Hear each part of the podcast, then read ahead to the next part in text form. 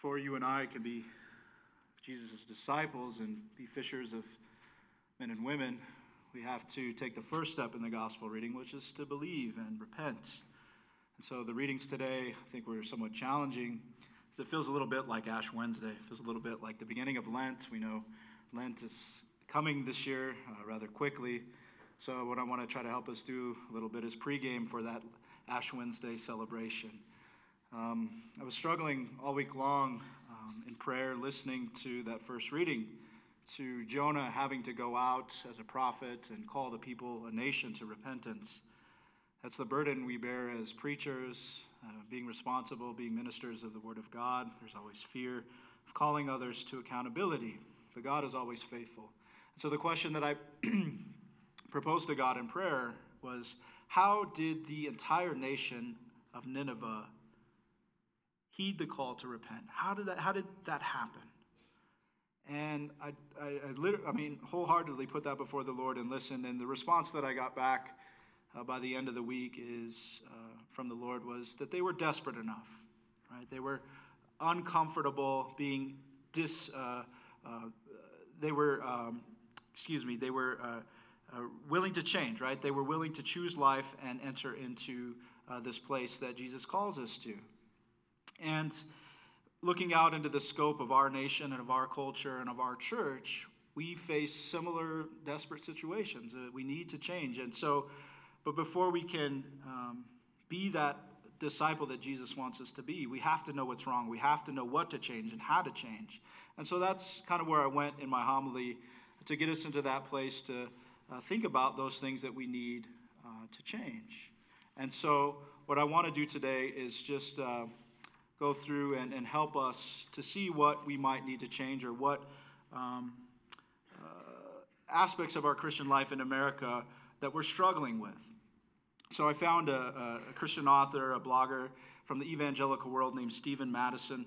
Um, some of you probably don't know who he is, but I think his analysis of where our church is at uh, is right on. And he's not a pessimist, but the title of his article and his blog sounds a little pessimistic. But he says the six worst things about American Christianity. So I kind of want to take some of his writing about that to give us, again, uh, that self awareness collectively as a people to know how to, to believe and to repent and to change.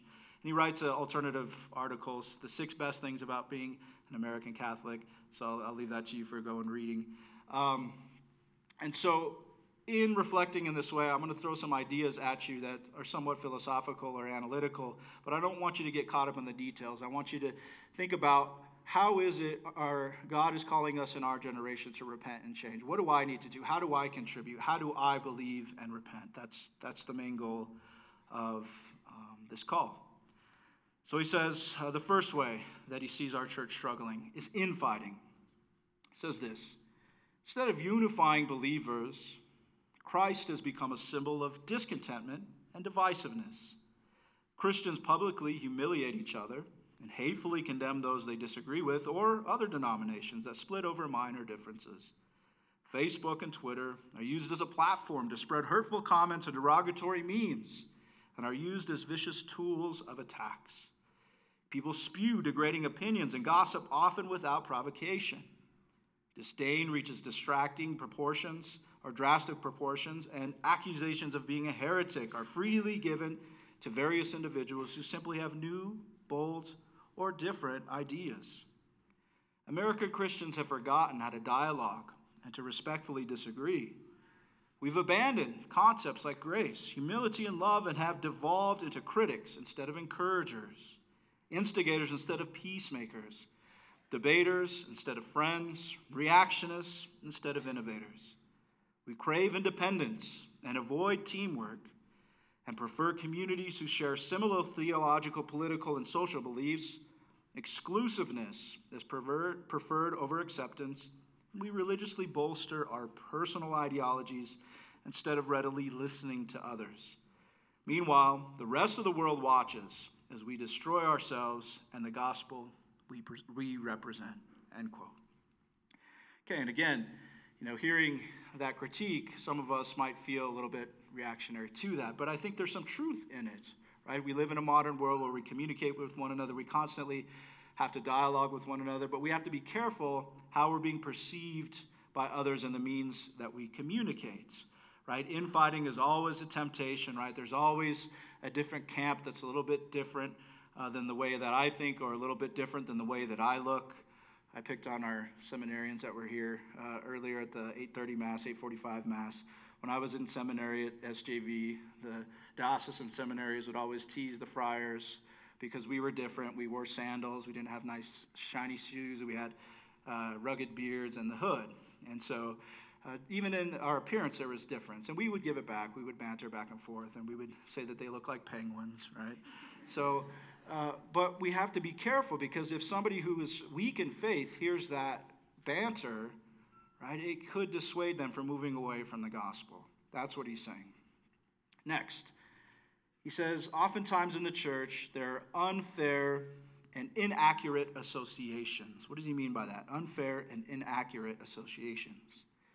He says, American Christianity is obsessed with labels. We ascribe names, descriptors, and titles for various theologies, denominations, movements, political ideas, and social ideologies. We judge individuals based on the flimsiest of associations in order to fulfill our superficial stereotypes. Mystery and ambiguity is mistakenly perceived as ignorance, and so we categorize everyone, including ourselves. We live in an age where the term Christian means millions of different things to millions of different people.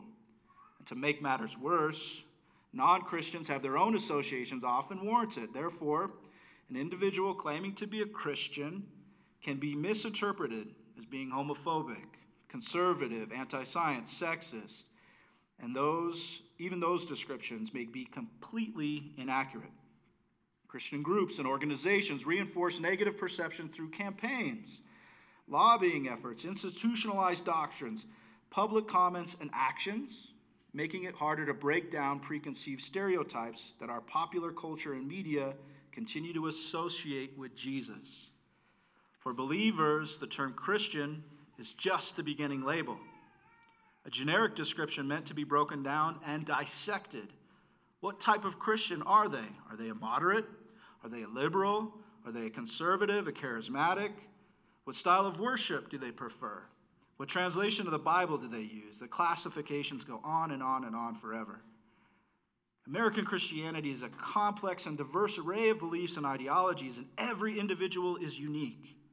But we prefer to reduce everything through labels, forfeiting truth for the sake of compartmentalization and simplification. End quote. And so, again, I think his analysis is, is somewhat right on. There's a tendency within our human nature to reduce everything that's quick and easy.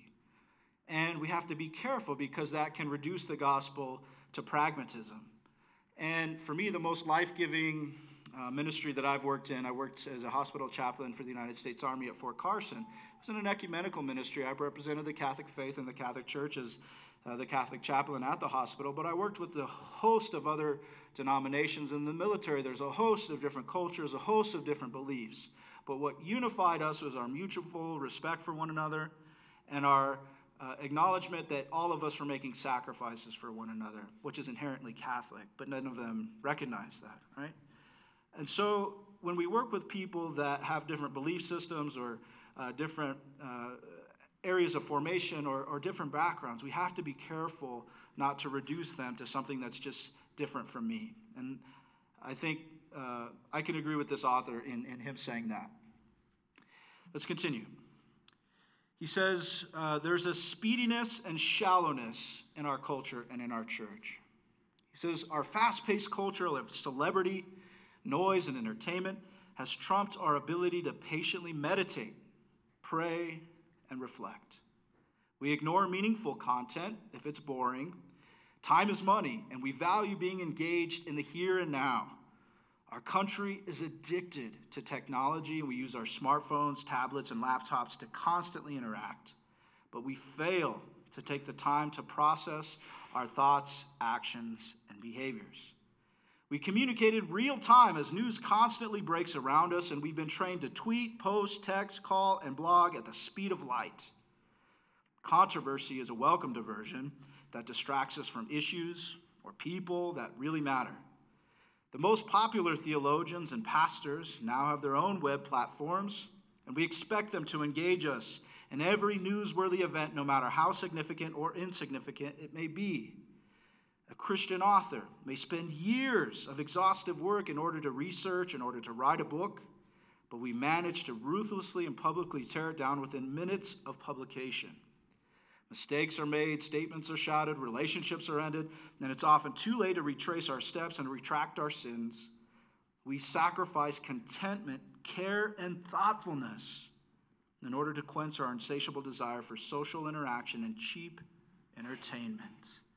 End quote. Again, hard to hear, right? But I'm certainly guilty of, of that one. And again, that's not to knock our need to evangelize in the technological world, okay? Technology is amoral, but we as Christian agents have to use it for the good.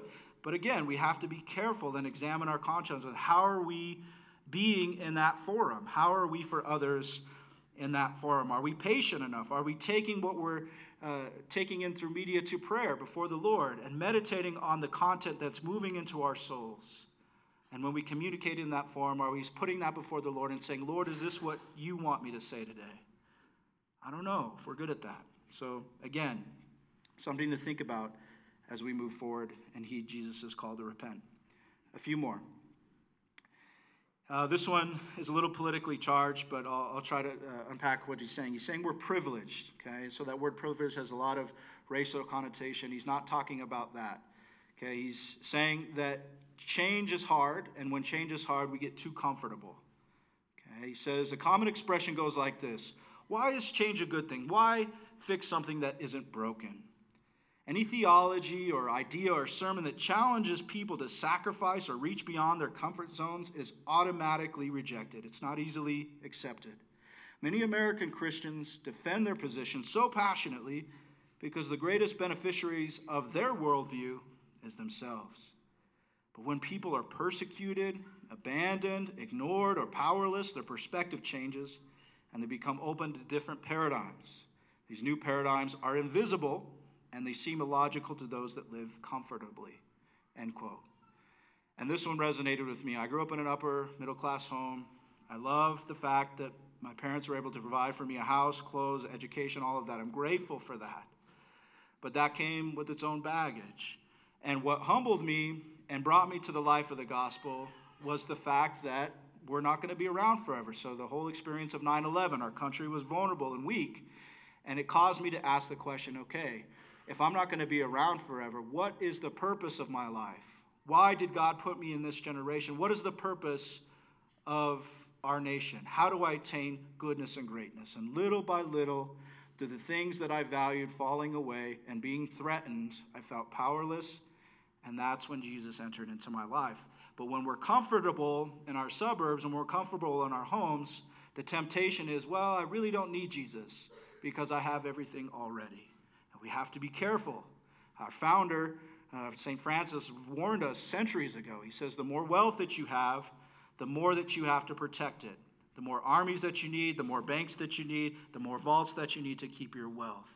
And Jesus has a lot to say about wealth in the Gospels. And that's his next point. He says one of the things that we struggle with as church is consumerism He says, We've turned our faith into a set of costs, and it's becoming increasingly costly to maintain the Christian status quo.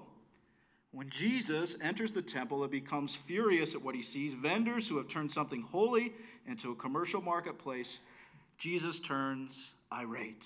And he basically tears the place apart because of their sin. But how different is our churches today?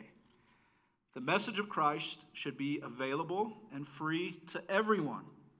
The best worship, the best pastors, the best teachers, the best ideas, inspiration, and resources should not be reserved only for those who can afford to pay for the latest albums, books, buy tickets to conferences, pay t- tuition for seminaries, or submit a fee for a retreat. You get the picture. As Christians, we have to be intentional about our fighting our cultural habit of commercializing everything and be willing to generously offer our gifts and resources freely to those, and especially those most in need, with no strings attached. End quote. And again, I think we live uh, in a beautiful country, a free market country that is driven by economy. But we have to resist the temptation to commercialize Christ, right? He comes to us freely, He gives freely, and those who can't afford to come uh, to the great opportunities that we've been given in this country, we have to make sure that they have the same opportunities. And I know that's hard, and I know that's an ideal that we have to strive for, but that's, I think, a true critique that Westerners get caught up in, especially if you meet people from other country uh, other countries that don't have the same economic status that we do. Lastly, it says this it says, Our church in America is obsessed with power. What does he mean by that? He says this American Christianity has historically and been vastly institutional, political, and has had social power. A power hungry Christian has a view, uh, views uh, faith as a battle, a series of wins and losses. Control and influence is valued above all else, and Christianity's success is measured by research, statistics, attendance, and the success of church supported laws at the state and federal and local levels. Success is hardly gauged by the fruits of the Spirit or how well we're following Christ's example. A thirst for power results in Christians who prefer political might over spiritual strength legal enforcement over personal choice, conscription over evangelism, punishment over grace, fear over hope, control over love. In extreme cases, even violence and aggression is viewed as necessary uh, means of gaining power. It forces us to care less. Uh, Christianity forces us to care uh, less about power and more about the gospel of Christ. Jesus routinely sacrificed his worldly power for humble service and love. But is selfless love something that we're interested as American Christians? And he leaves us with that question. Again, these are all hard pills to swallow, hard things to think about as church. But God is calling us in this generation. And I love the fact that I was able to be an American in this country. I love the fact that we have our religious freedoms and all the blessings that there are in this country. But as Christians, we always have to examine as a people are we heeding the call of the gospel? Are we heeding the call to repent and be Jesus' disciples? I hope so. I hope so. My sisters and brothers, uh, let's come to the Eucharist today and let's pray for our church. Let's pray for renewal in our church. Let's pray for renewal in our homes and our communities and, and heed Christ's call to repent and believe in the good news so we can reflect to the littlest members of our society those who don't know Jesus yet, how awesome our God is and how awesome our faith is as Roman Catholics. Amen.